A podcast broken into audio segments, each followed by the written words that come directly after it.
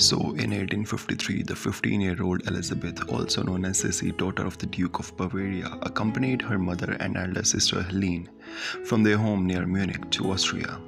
The journey had been long, they were delayed en route, and some of their luggage did not arrive, meaning they had to stay in the black attire they were wearing in mourning for the loss of one of their family.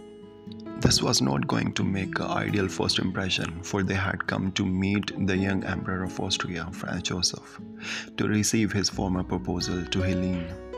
Sure enough, Franz Joseph found Helene, who was his first cousin, too quiet.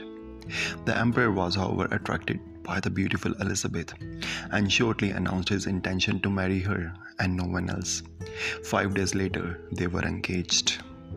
Elizabeth was not as smitten with the 23 year old Franz Joseph, whom she thought dull, humorless, and conservative.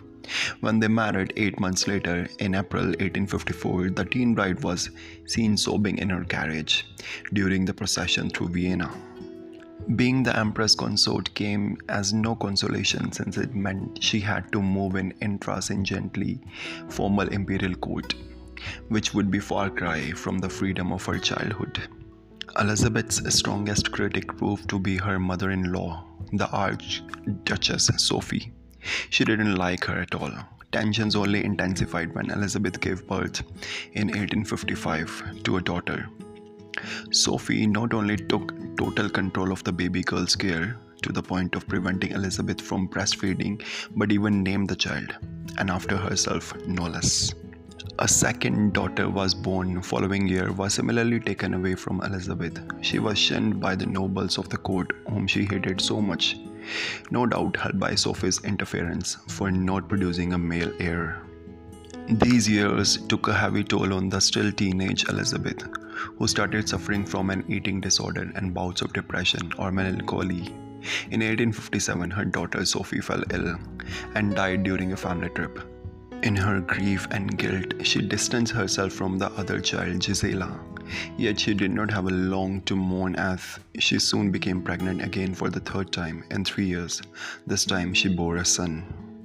Providing the empire with a crown prince named Rudolf at last gave her security and influence and made her even more popular among the people. Unlike the court, they had adored her from the very start. As a tall, slender, and stylish woman, she was considered one of the great beauties of the day. Of particular pride to Elizabeth was her hair. She had beautiful curls so long that they fell to her ankles. She also spent the time learning languages including English, French, and Greek. In fact, Elizabeth looked for any means to escape both physically and mentally the imperial courts and her loveless marriage. Since she struggled to sleep at night, she voraciously read literature, history, philosophy, and wrote her own poetry. Elizabeth suffered from poor health while confined to the palaces.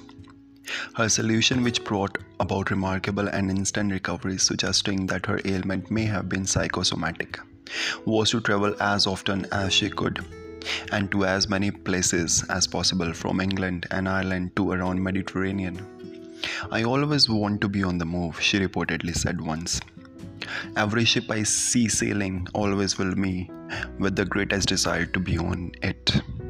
By far, her favorite place was Hungary. Under imperial military control since an uprising in 1848, Elizabeth felt a deep kinship with its people and campaigned for the return of their autonomy. She visited frequently, learned the language, and raised the court's ire further by keeping in household staff made up of the Hungarians. Most significantly, her efforts as a passionate mediator helped secure an Austro Hungarian Compromise of 1867, ending Austria's absolute rule and establishing a dual monarchy. That year, Franz Joseph and Elizabeth were crowned King and Queen of Hungary.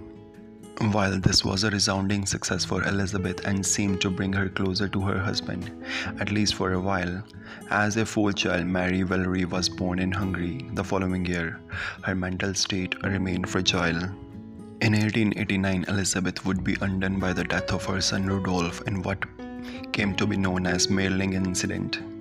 The crown prince was found dead, aged 30, at the Imperial Hunting Lodge in Mayerling alongside his teenage mistress and what happened to be a suicide pact. Elizabeth fell into deep depression from which she never fully recovered, wearing black for the rest of her life.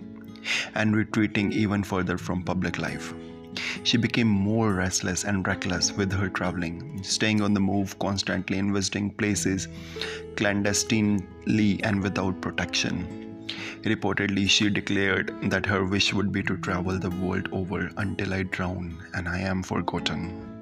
On 10 September 1898, her yearning for travel had taken her to Geneva, Switzerland. As she walked to catch a ferry, an Italian antichrist named Luigi Lucheni approached and stabbed her with a sharpened needle file in her heart. She died shortly afterwards, aged 60. On hearing the news, Franz Joseph, who had remained deeply in love with her, cried out, I am spared nothing Hers was a deeply tragic life, forever changed by Franz Joseph's infatuation with a 15 year old girl instead of her sister. As Elizabeth herself wrote in one of her poems Oh, had I but never left the path, that would have led me to freedom. Oh, that on the broad avenues of vanity I had never strayed. I have awakened in a dungeon with chains on my hands.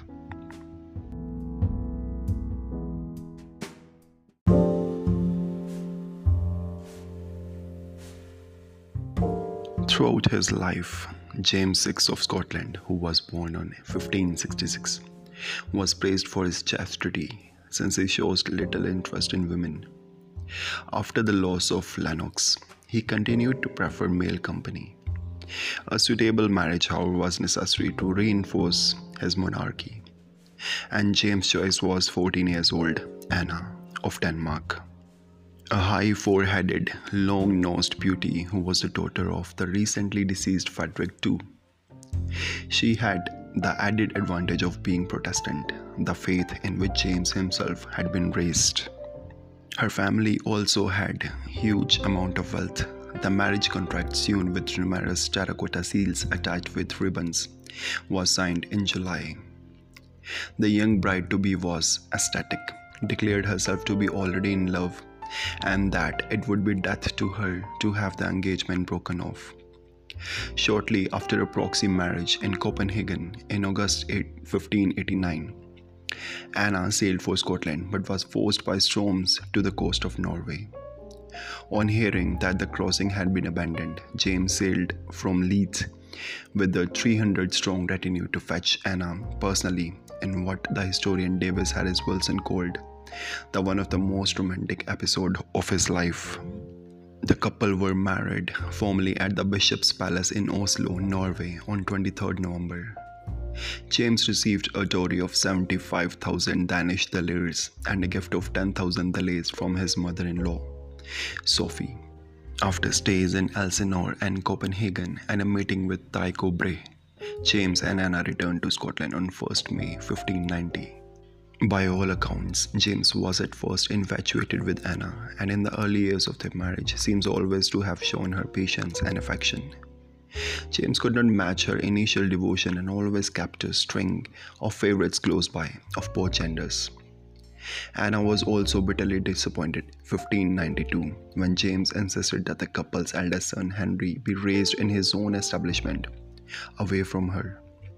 During their marriage, a period that included James' accession to the throne of England and Ireland in 1603, making him both James VI and the first. Anna fell pregnant a further eighth time, but only three of the children reached adulthood. Another terrible blow struck the couple with the death of Henry at the age of 18, paving the way for their second son, Charles I, to be named as the successor. As far as Anna was concerned, she threw herself into her friendships, court masques, and her secret conversion to the Catholicism. She died in 1619, being outlived by James by six years.